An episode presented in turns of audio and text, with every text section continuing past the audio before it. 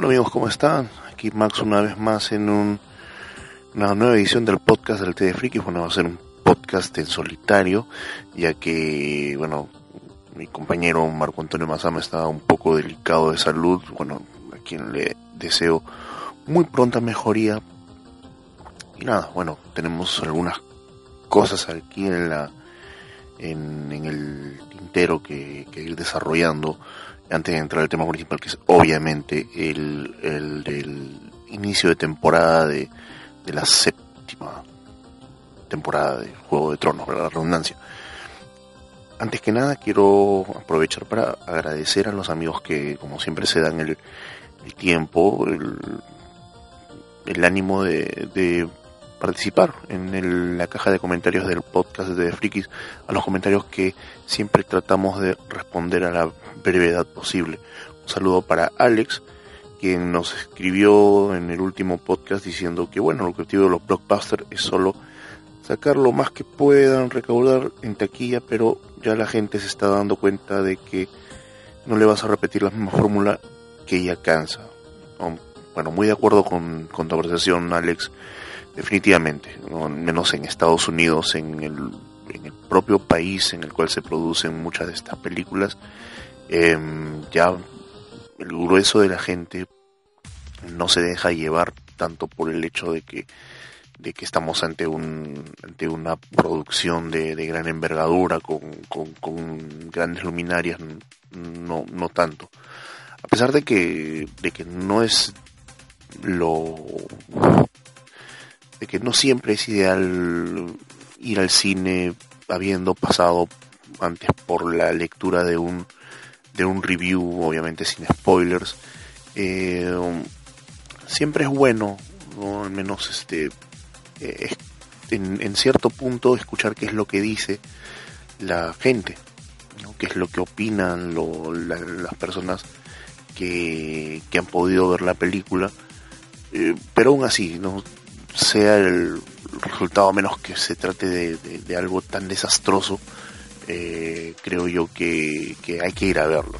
Este, por ejemplo, es lo que comentamos en este último podcast, es el caso de Transformers. ¿no? En lo personal he tenido la oportunidad de verla en, gracias a, un, a un video grabado del cine, obviamente, pero a pesar de que lo que vi en lo, lo, lo que vi en ese en ese formato me pareció un, una película tan o más horrible que las anteriores de todas maneras tengo que ir al cine a, a ver eh, nuevamente esta película esta vez ya en el formato no ya proyectado en pantalla grande para poder comentar el, debo suponer que el próximo viernes ya supongo Marco estará ya operativo y este viernes, mejor dicho. Y vamos a ver si nos reunimos con Black Combo y con Diego para la grabación del, del podcast respectivo de Transformers The Last Night. Pero bueno, eh, un saludo Alex, como te digo, muy bueno tu comentario, verdad me gustó bastante. Eh, el capa 160 nos dice muy interesante amigos y para un próximo programa podrían hablar sobre las mejores y las peores salas de cine en el Perú bueno mmm, es un tema en verdad muy interesante como te lo respondí.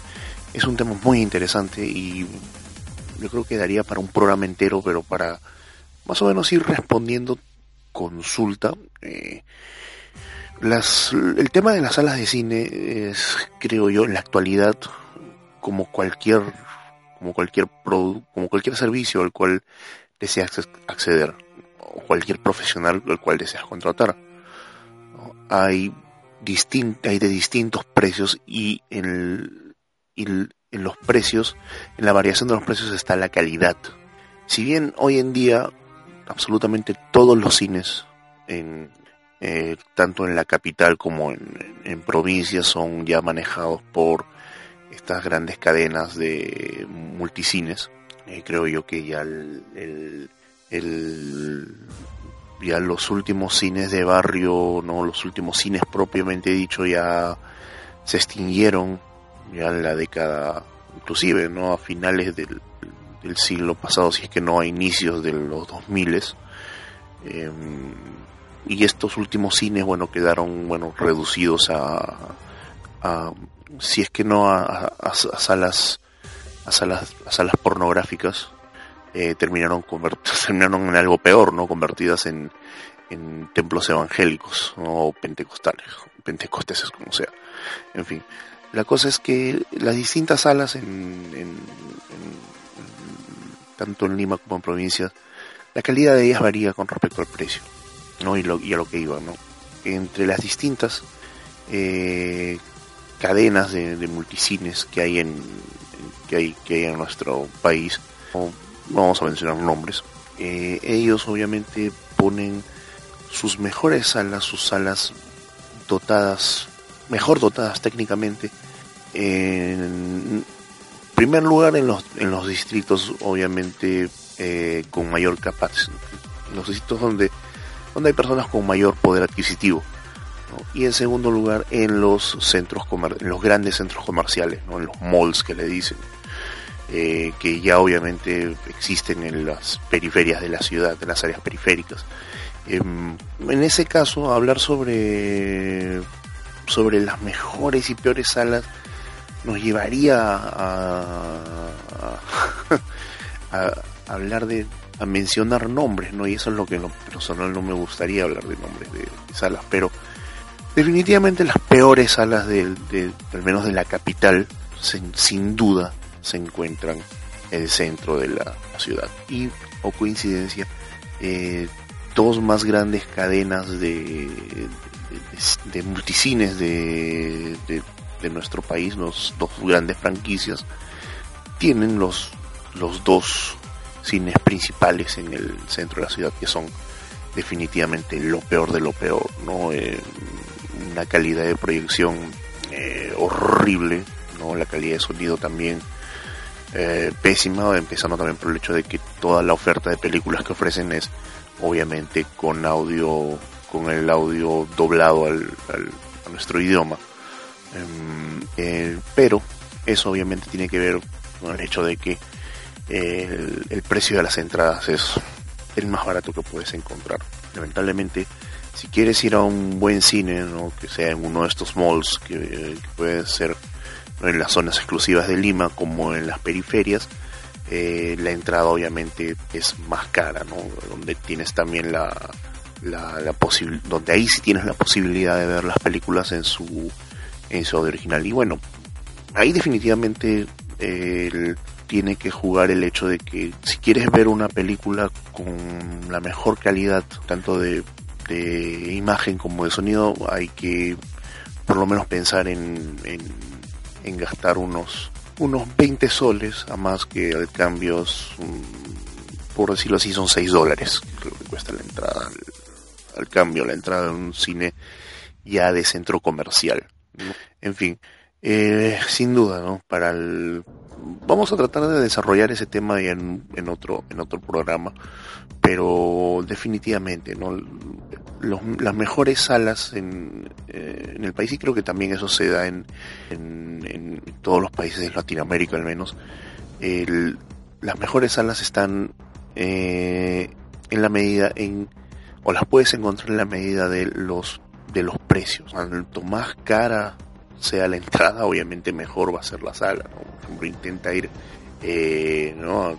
el distrito de Miraflores hay un, hay un centro comercial ¿no? que da con vista al mar y cuyo cine tiene ¿no? este famoso cinebar que es obviamente para mí la, mejor propuesta que hay porque tiene unos asientos muy cómodos prácticamente son unos sillones uh, ¿no? donde puedes ¿no? ordenar tragos y bebidas ¿no? pero obviamente la entrada es la, más cara de esa sala eh, siendo siendo la, entrada más económica de alrededor de 25 soles, así que date una idea cuánto está la entrada para el cine club, perdón, para el cine bar. el cine club ya es algo que ha ido desapareciendo, inclusive eh, existen algunos cineclubes que es siempre la opción más más recomendable para ver cine fuera del circuito comercial, aunque lamentablemente muchas de las fuentes que, que las que cuentan los cineclubes son solamente DVDs y Blu-rays. ¿no? Eh, ¿no? lamentablemente ya no existe, creo yo, el cineclub del, del Museo Colón o el cinematógrafo de Barranco que, que, en su momento sí utilizaban proyectores, ¿no? Se conseguían, ellos mismos conseguían filmes. Bueno, y hoy en día la, mayoría de, ya todos los cines, ya en, no solamente en nuestro país, sino en el mundo entero ya eh, poco a poco han dejado de utilizar eh, el formato del, del filme para, el, para la proyección de las películas. Hoy en día las películas te las entregan en un disco, en, un archivo, en un disco duro. Eh, cuando se trata de un estreno a nivel mundial, esto te lo entregan este encriptado, ¿no? Y obviamente ya la clave están a horas del estreno. ¿no? Obviamente eso, eso ha, influido varios aspectos. Eh, bueno, el que yo considero el más, el más simple, pero también el que me da un poco más de pena es que, es que hay personas que se han quedado sin chamba gracias a ello, ¿no? Por ejemplo, los, los trabajadores de los cines que, que eran los, los chicos estos que llevaban las latas de las películas de un cine a otro. En muchos casos eran, ¿no? Como, el, como estas latas de, de filme, la duración de cada una de estas latas eran de 10 minutos aproximadamente, ¿no? Y obviamente para una película de dos horas a más Imagina, imaginen la cantidad de latas que, que habían, en el cálculo, en las matemáticas, que no es muy fuerte. Eh, entonces ya se imaginarán, ¿no? las distribuidoras no contaban con muchas copias para una película, por lo que esta, por lo que esta copia, esta, esta copia de la película que venía en varias latas de filme, tenía que ser distribuido entre distintos cines, ¿no? Y obviamente los horarios, los horarios de proyección de las películas eh, variaban, ¿no? De acuerdo a la disponibilidad de, la película. Obviamente los cines más grandes de antaño no tenían la tenían la por decirlo así el, la chance de conseguir eh, de conseguir de ser los primeros en que en tener las, las latas la película mejor dicho pero en cuanto no la proyección eh, en el momento de la proyección y por, por ende, ¿no? Para el, teniendo la película en varias latas, en varios, en varios filmes, la sala tenía, debía tener dos proyectores.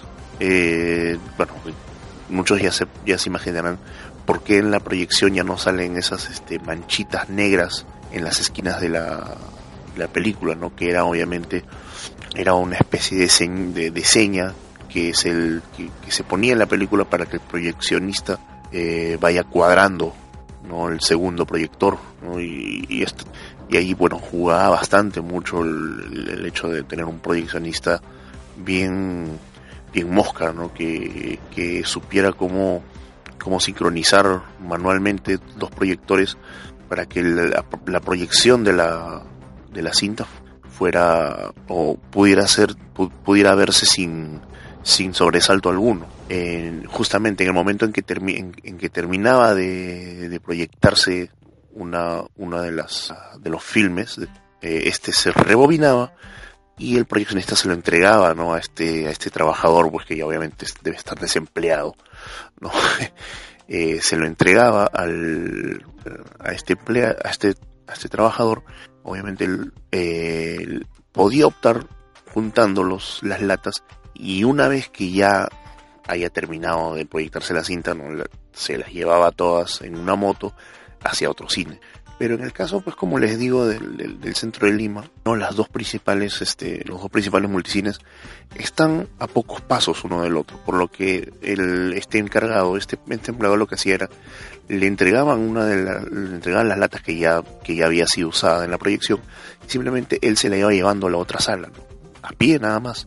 Esa era la forma, pues como antes se proyectaba, se trabajaba la proyección de la película, obviamente ya con la incursión de los de, de la proyección a través de un disco duro ya obviamente la película viene en un solo formato. Eh, muchos obviamente extrañan ¿no? el ver, ver una película proyectada. También se supone es, eh, es caro de mantener los proyectores antiguos. Que ese encanto del cine antiguo ya ha muerto con la transformación de, eh, de los cines ya completamente al formato digital. Es por eso que cines como los de antaños ya no existen, lamentablemente. Ahora sí pasamos ya al, al tema de, de, la noche, a lo, que nos reúne el día de hoy, el, el episodio Juego de Tronos llamado eh, Dragonstone ¿no? o Roca Dragón, que hace referencia a este, cuál fue el bastión de los Targaryen y que luego de la rebelión de, Robert Baratheon pasó a ser ocupado justamente por la familia por la familia Baratheon inclusive no a partir de, eh, del segundo libro también de la segunda temporada de la serie eh, se ve que es ocupado por el amargado hermano de Robert Baratheon Stannis Baratheon. Decide eh, embarcarse hacia el hacia el norte de Westeros para enfrentar a los a los salvajes. Y bueno este el, este episodio arranca, ¿no? Para variar, ¿no? los, eh, los episodios iniciales de la temporada de Juego de Tronos siempre arrancan con una escena de precréditos. Y esta parecería ser una especie de flashback, ¿no? En el cual se ve todavía a un vivo y coleando Walter Frey, ¿no? Eh, brindando con, con, con, todos los, como él nos menciona, ¿no? Los, los Freys que, que importan hasta que eh, se puede ver que hay algo raro en el discurso, que se ve que, en el brindis había, obviamente veneno y ahí te das cuenta de, que quien había ocupado el lugar de Walter Frey era nada menos que, que Arya Stark, lo, que, lo, que lleva muchos interrogantes en verdad. Em, aparte del hecho de, que en, este asunto de los de los eh, de los asesinos sin rostro hay mucha fantasía de por medio de todas maneras un poco que, que me parecía inverosímil como obviamente una niña podía, eh, una, una, adolescente podía eh, replicar la voz de un hombre anciano. Hay formas, pero en fin, dejémoslo en el lado de la fantasía. Pero lo que sí parecía inverosímil es cómo pudo replicar la talla de, de, de ¿no? O sea, eh, hay diferencias de tamaño definitivamente, ¿no? Y se ve cuando hacen el cambio, ¿no? La, que obviamente ahí como que se achicó un poco, no sé qué hizo, se, se puso plataformas, no sé, ¿no? sin que se dieran cuenta los Frey se paró sobre, sobre un banquito, qué sé, qué sé yo. Totalmente inverosímil esta escena, pero hay que reconocer de que, de que, que esta especie de revancha de la de la boda roja, bueno, a, muchos, a, muchos les pareció 100% satisfactoria. Y obviamente por ese aspecto, no, bueno, vale, muy, bien, muy, muy buen, muy buen arranque del, del, episodio. Y algo que, y algo que, que, bueno, te, da a entender este arco de historia que se ha armado con, con Aries que, bueno, ya está, por decirlo así, graduada de la Academia de Hombres sin Rostro de, de, Bravos. Eh, ahora se ha convertido en una máquina de matar, en una vengadora anónima, en una especie de, de, versión pequeñita de, Charles Bronson. Y justamente eso se ve en una, una escena posterior de este episodio en el cual eh, ella es abordada por un, por un grupo de, soldados Lannister, dentro de los cuales eh, destaca un soldado con una voz bien bonita, que no es nadie más que Sheeran, según, tengo entendido. Eh, no, no, conozco mucho a este, este cantante, pero obviamente por lo que veo sí es un, eh, es un, es un artista famoso, bueno, un, artista actual famoso, inclusive se ha presentado en nuestro país. Ah, y ahí simplemente ella le, dice a los, a los soldados, pues todo suelte huesos que ella se dirige a, King's Landing para, asesinar a la reina. Eh, y es más que obvio de que, de que en esta escena se ven algunas cosas interesantes. Em, en primer lugar, se puede ver que se produce una especie de pausa ¿no? en, esta, en esta especie de, carrera asesina que tiene, que tiene Arya. Porque obviamente no reconoce a los soldados Lannister y, y obviamente se ve que está dispuesta a compartir no la comida con ellos porque piensa sin embargo, en la conversación que sostiene con cada uno de ellos, se puede dar cuenta que estos soldados en verdad son gente común, son gente son gente del pueblo que, obviamente por el, por el tema de la guerra han sido sacados de sus casas, han sido arrebatados de sus familias para, para simplemente ser carne de cañón, como se diría.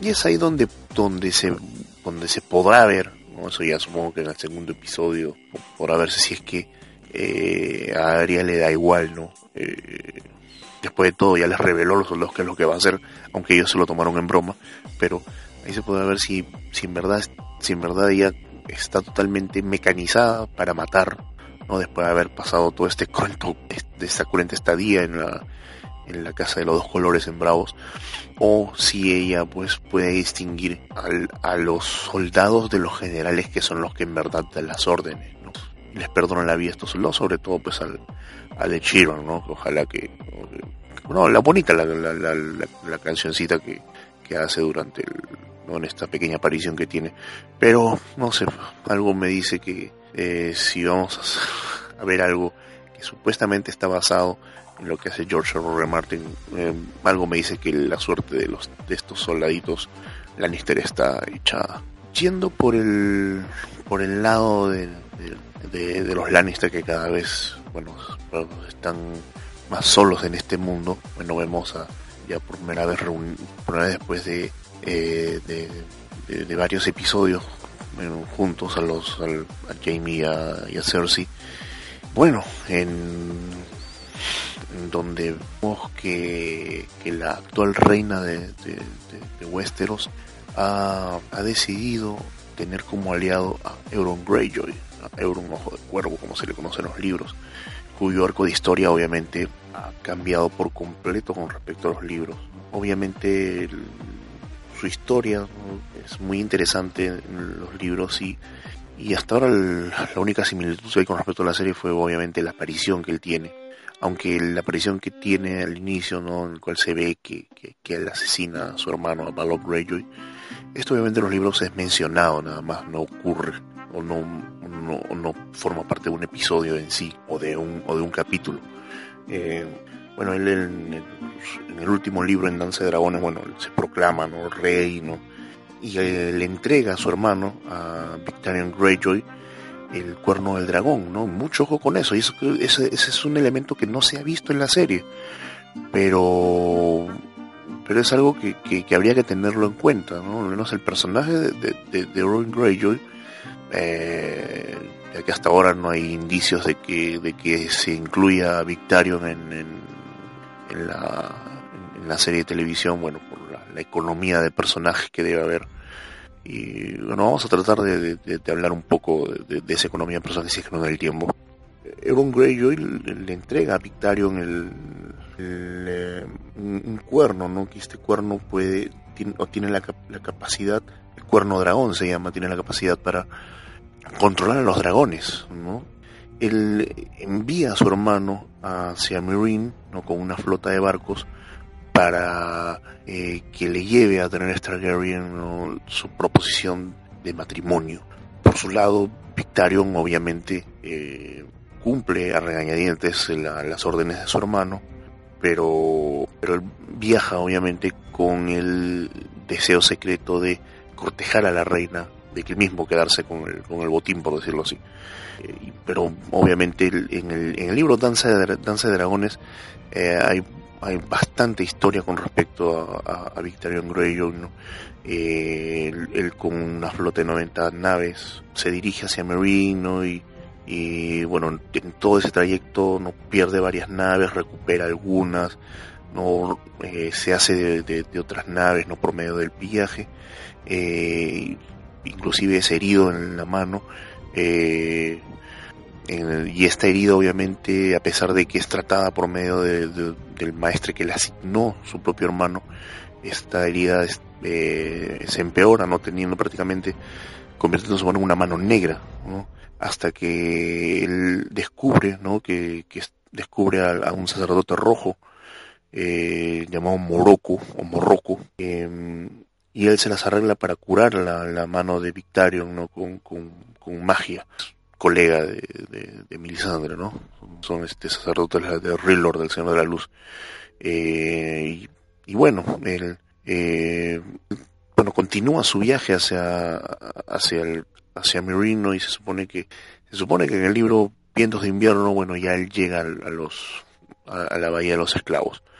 Pero bueno, eh, todo eso al parecer eh, va a quedar de lado, eh, ya que ya que solo aparece en, en la serie de televisión eh, Euron Greyjoy, ¿no? Y aquí se ve a, a, Euron llegando al, a la sala del trono de, de, de hierro, ¿no?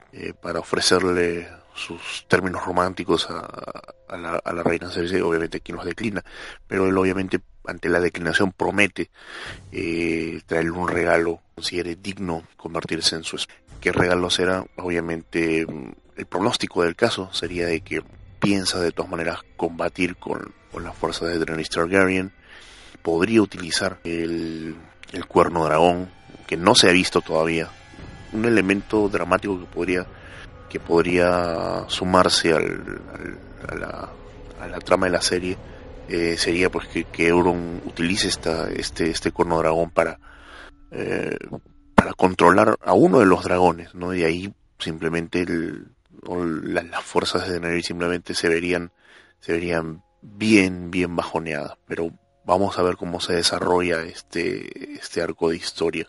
Vamos a ver, porque obviamente en, entre los fans de, Juego de Tronos hay una especie de, juego de la muerte, ¿no? una especie de Deadpool en el cual no se hacen apuestas de qué personajes van a morir en la temporada. ¿no? Muchos ganaron con, con Jon Snow, pero después uno tuvieron que, que devolver la apuesta, lo, lo, lo, lo apostado. ¿no? Pero obviamente las apuestas más, más, más fuertes son porque un, de los que mueran en esta temporada son o Cersei o, o, o, Euron Greyjoy o Jon Snow ahora sí de una vez y para siempre. ¿no? Yo me inclino más que todo por, por Euron.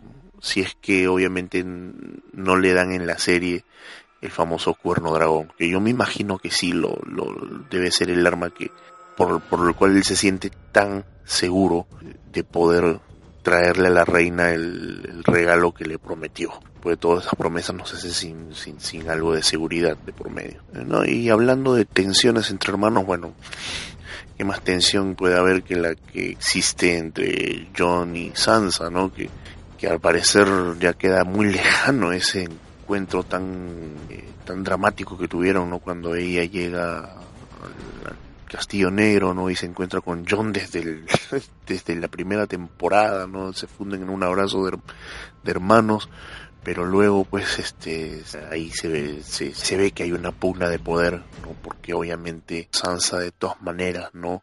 Habiendo estado en la capital como, ya sea como prisionera, pero habiendo visto el poder que puede ejercer una mujer, caso como Cersei, obviamente aprendido bastante, ¿no? Como ella misma lo, lo, lo dice en estos diálogos que tiene con Jon Snow, ¿no? Más que, más que admirarla, ella aprendió bastante de ella, ¿no? Y eso te puede dar una pista de cómo puede desarrollarse el arco de historia. La relación entre ambos hermanos está, o medio hermanos, está muy tensa, eh, hay bastantes choques, eh, y obviamente en esa relación tensa entra a tallar bastante el personaje de Littlefinger. De todas maneras, no va a ser determinante. Y él también es, como se llama, es uno de los candidatos entre muchos fans a ser uno de los personajes que deje en esta temporada. Eh, para ser alguien que, que, que, ha llegado hasta estas alturas con, con tan solo su, su maña, con tan solo maña, eh, yo lo veo bien difícil, pero eh, definitivamente no, se ve se ve una pugna, ¿no?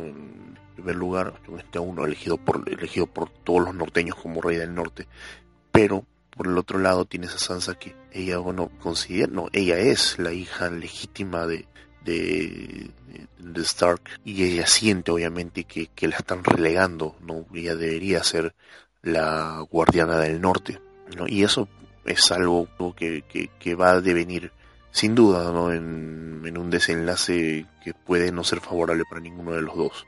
Eh, obviamente ahí también podría jugar bastante ¿no? el hecho de que si, apare si se parece Brandon Stark, él tendría que ser el heredero ¿no? de, Winterfell, es hijo legítimo de Stark, ¿no? el único hijo hombre sobreviviente, pero al mismo tiempo Brandon sabe, sabe a través de, de, un, de la última verde visión que tuvo en la temporada pasada cuál es el, el, cuál es el verdadero origen de Jon Snow. Así que podría él convertirse en una especie de, de, de apoyo para Snow en lo que en lo, en lo, lo, que podría desarrollarse en, el, en, esta temporada. Y dentro del terreno de los de los nuevos rostros que perdón, se ve dentro de la este episodio. Y dentro del terreno de, de las caras nuevas, bueno, podemos, en los escenarios nuevos, podemos ya ver en toda su, su plenitud a la ciudadela de Antigua, de Old Town, la cual vemos a un Sam Tarly empezando literalmente desde abajo en su labor de camino por convertirse en un maestre, ya que se le ve pues haciendo las labores, algo de lo que puede considerarse lo más asqueroso, ¿no? Como son limpiar los, las basenicas de, los ancianos. Y, y, en esta, en este escenario de, de, Antigua, bueno, vemos al archimaestre Marwin, quien, quien, está, quien es el encargado de entrenar a Samuel Tarly. Es este, interpretado por el actor Jim Broadbent. Y en esta parte del, del, del, episodio eh, se suelta se suelta pues una, una clave interesante no dentro del porque se ve que, que, que Sam no obviamente eh, absorbido por su curiosidad no se encuentra ¿no? con una parte de la biblioteca a la cual no puede acceder y la cual es solamente eh, está solamente destinada para los eh, para los maestros. Y bueno se las, se las arregla para entrar a esa, a esa a esa parte de la biblioteca y toma uno de los libros el cual bueno se ve, se ve pues es una, una página en donde sale ¿no? una daga muy particular ¿no? que es igual a la daga eh, prácticamente es, es una es la, daga utilizada no para intentar asesinar a, a, Brandon Stark. Pero la clave importante que se da en esta parte del episodio, y la cual quienes lo encontraron fueron obviamente quienes pudieron ver ¿no? el episodio eh, no en la televisión, sino eh, a través del a través de la de, de, la de la de, la web no o, eh, o de un streaming eh, y poder pausar y aumentar esa parte en el cual se ve pues justamente eh, que en ese libro está se habla sobre el vidriagón o sobre el Dragon Glass y entre las propiedades que tiene aparte de poder combatir o eliminar a los a los caminantes blancos está la de poder curar la soria gris no esta esta enfermedad que, que convierte a los hombres en estos hombres de piedra no acuérdense de lo que le pasó a, a Jorah Mormont y él acá pues se le ve no, por un pequeño pequeño momento se le ve a Jorah Mormont quien está en una está internado dentro de una de las celdas de, la ciudad antigua no a la espera de la cura del, del de, la Soria Gris que le permita no volver a, a reunirse con su con su amada Khaleesi. Y y, en, y esto significa esto podría significar algo, importante no que obviamente uh, dentro de las cosas que encuentra Sam en este libro, aparte de lo que ya mencionamos, está el hecho de que eh, de que él de que él saca la información, de que de que la mayor cantidad de vidriagón en los siete reinos se encuentra en Dragonstone, ya que este castillo al parecer está construido sobre una montaña de vidriagón, ¿no? que obviamente sería eh, la fuente que necesitan sobre todo en el norte para poder combatir a los caminantes blancos. Eh, ¿no? Y eso se puede ver en el avance del, próximo episodio de, de la tormenta, se llama el segundo episodio. No, al parecer le llega la noticia a Jon Snow de que por, parte de Sam de que de que está en posesión del videón precisamente de nuestra Targaryen y tiene que acercarse de algún modo a ella, algo que por lo visto no es bien recibido por el resto de los del, de los lores del, del norte pero bueno, hay un pequeño detalle, ¿no? Entre, entre ese extremo, entre extremos de, de, de Westeros está, está Desembarco del Rey. Y cómo comunicarse sin que algo de la información llegue hasta, hasta Cersei, bueno, ahí va a estar lo interesante, ¿no? Vamos a ver cómo se desarrolla eso, pero lo que quería mencionar era que, ¿no? es que aquí, ¿no? Si, si el propio Sam logra atar cabos, ¿no? Se da cuenta de que hay alguien que pregunta por, por Daenerys, ¿no? Este, y que, que de repente pueda acercarse más a ¿no? Y, y saber, ¿no? De que, que tienen un, por ahí un, un interés en común, ¿no? De, de ir a Dragonstone, ¿no? Eh, en primer lugar, ¿no? Para, ¿cómo explicarlo, no? Al ver, al ver en Yora un enfermo de, de, de Soria Gris y el tener la información la cura para la Soria Gris es el Villagón. Si, si logra unir los puntos, él podría ver que la manera quizás de, conseguir más rápido su cadena de, de, maestre sería pues justamente llevando un enfermo de Soria Gris hacia Dragonstone para poder curarlo, llevarlo a Jorah Mormont, curarlo y dejarlo ya listo para que sirva de nuevo en el ejército de, de y bueno obviamente no creo que que, vuelva a quedar guapo, pero bueno, al menos va a estar funcional. Eh, vamos a ver, pues vamos a ver si se, si se da esa predicción que más o menos estoy, estoy ahí, dando. lo que sí, bueno, lo que deja este episodio mayormente es uh, algo que es constante, ¿no? Lo que es una constante en los episodios de juego, los primeros episodios de Juego de Tronos desde la segunda temporada, ¿no? Que es que el arranque de la serie suele ser bien lento, eh, bien cansino, sin mucho avance en el argumento de la, serie, que este obviamente no recién empieza a desenvolverse a la mitad de la temporada para ya darte estos dos últimos gloriosos episodios que te suelen, sobre todo el episodio 9. Pero vale la declaración, ¿no? que es algo que todos saben, que esta temporada va a tener siete episodios, ¿no? así que yo creo que no, no tendrían mucho tiempo para para andarse con, con, episodios lentos, pero vamos a ver pues cómo se desarrolla la cosa en el segundo episodio, Así la tormenta. Sin duda, ¿no? Un episodio que si bien la, escena final, ¿no? De, de, llegando en barco, desembarcando en Dragonstone, eh, es, una, es una secuencia muy bien hecha, ¿no? Bien cinemática para que eh, hay verdad desde este episodio que eh, que en verdad para hacer una serie pues tan sangrienta, tan llena de acción, ¿no? al ver un episodio donde prácticamente no hay nada de eso, simplemente hay diálogo en su mayor parte intrascendente, eh, te deja la sensación de que ha sido un episodio muy flojo, muy bajo, muy bajo, por decirlo así. Eh, uno de estos arcos de historia que en verdad mm, no le veo mucho, no le veo razón de ser en verdad es el de la hermandad sin estandartes, ¿no? Con, eh, con la inclusión de, del, perro de Sandor Clegane.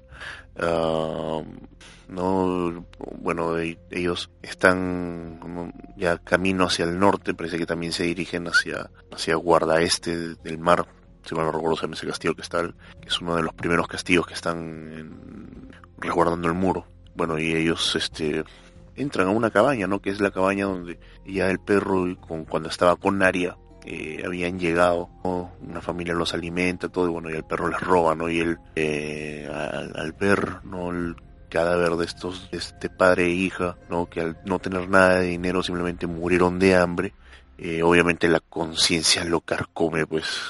Pero nada, no, definitivamente este, esta parte de la historia, ¿no? En verdad, bien desperdiciados hasta, a pesar del, del buen inicio que, de las buenas primeras apariciones que tuvieron estos personajes de Beric Dondarrion y, y Thoros de Mir en la, en la serie, por la temporada 4, si mal no recuerdo. Eh, y ya sus futuras apariciones simplemente fueron más, ¿no? Y se supone que, que, que, ellos los incluyeron, o que ellos estarían, están cumpliendo, mejor dicho, el, el, el rol de Lady Corazón de Piedra. Hace uno preguntarse, ¿por qué mejor no pusieron a Lady Corazón de Piedra? Pero bueno, ya esa es una pregunta muy, muy de fan. ok, entonces, eh, creo yo que básicamente con esto ya hemos cubierto todo lo que tiene que ver con respecto al, al, episodio, al, la premier de, la séptima temporada de, Juego de Tronos, que nos estuvo esperando, nos estuvo esperando por, por bastante tiempo, ya que por lo general los episodios, las temporadas de Juego de Tronos empezaban alrededor de, de, abril, esta vez hemos tenido que esperar hasta mediados de julio, ¿no? Y bueno, y esta va ser una temporada más corta, ¿no? Siete episodios, aunque aunque van a haber episodios de más de una hora, así que con eso se puede comenzar un poco. Pero bueno, vamos a ver pues cómo, cómo, se, cómo se sigue desarrollando esto y bueno, con esto creo que vamos poniendo punto final al podcast del, del día de hoy. Una vez más, espero no haberlos aburrido yo hablando yo solo. En definitiva, una, una rutina totalmente distinta a estar interactuando con, con mi compañero o mis compañeros de podcast. A quienes les mando un saludo, no tanto a, a Marco, no, recupérate por favor, a Black Cowboy, a, a Diego Viteri y también a, Lucho Coagila. Eh, a todos ellos les mando un saludo, un saludo también a todas las personas que participan, todos los amigos de, que se suscriben en el, canal de Facebook y también visitan o, le dan play a los, a los podcasts. No se olviden de entrar y suscribirse al canal de Facebook, perdón, a nuestro canal de YouTube, en el cual estamos tratando de subir videos a ritmo semanal, aunque es un poco fregado, pero tratamos de cumplir siempre en ese aspecto. Y bueno, eh, de todas maneras nos estamos, eh, el próximo cast que se viene sí o sí tiene que ser el de Transformers The Last Night que se está estrenando esta semana.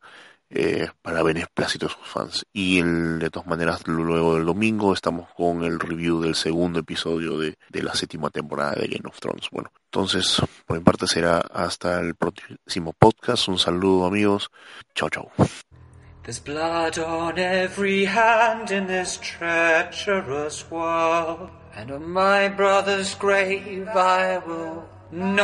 Fight at all. For the wolf or the stag or the trout or the bear, but north of the wall I will be fighting there. Is there anybody out there? My brother crows, they die every day. While every night we keep Westeros safe from what's out there. Highborn and lowborn, we all wear the black. It makes no fucking difference when walkers attack, cause they're out there. And light up your fires and prepare for the cold. Kings and queens come and go, but they can't keep control when Winter is coming. Winter is coming. And my brother die every day. While every night we keep Westeros safe. Winter is coming. Winter is coming. And my brother crows, they die every day. While every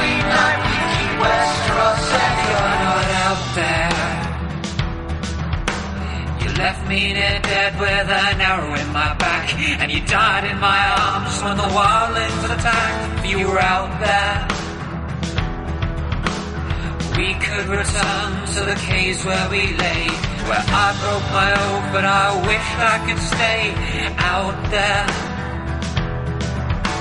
And I still remember the words you would say. You know nothing, you know nothing.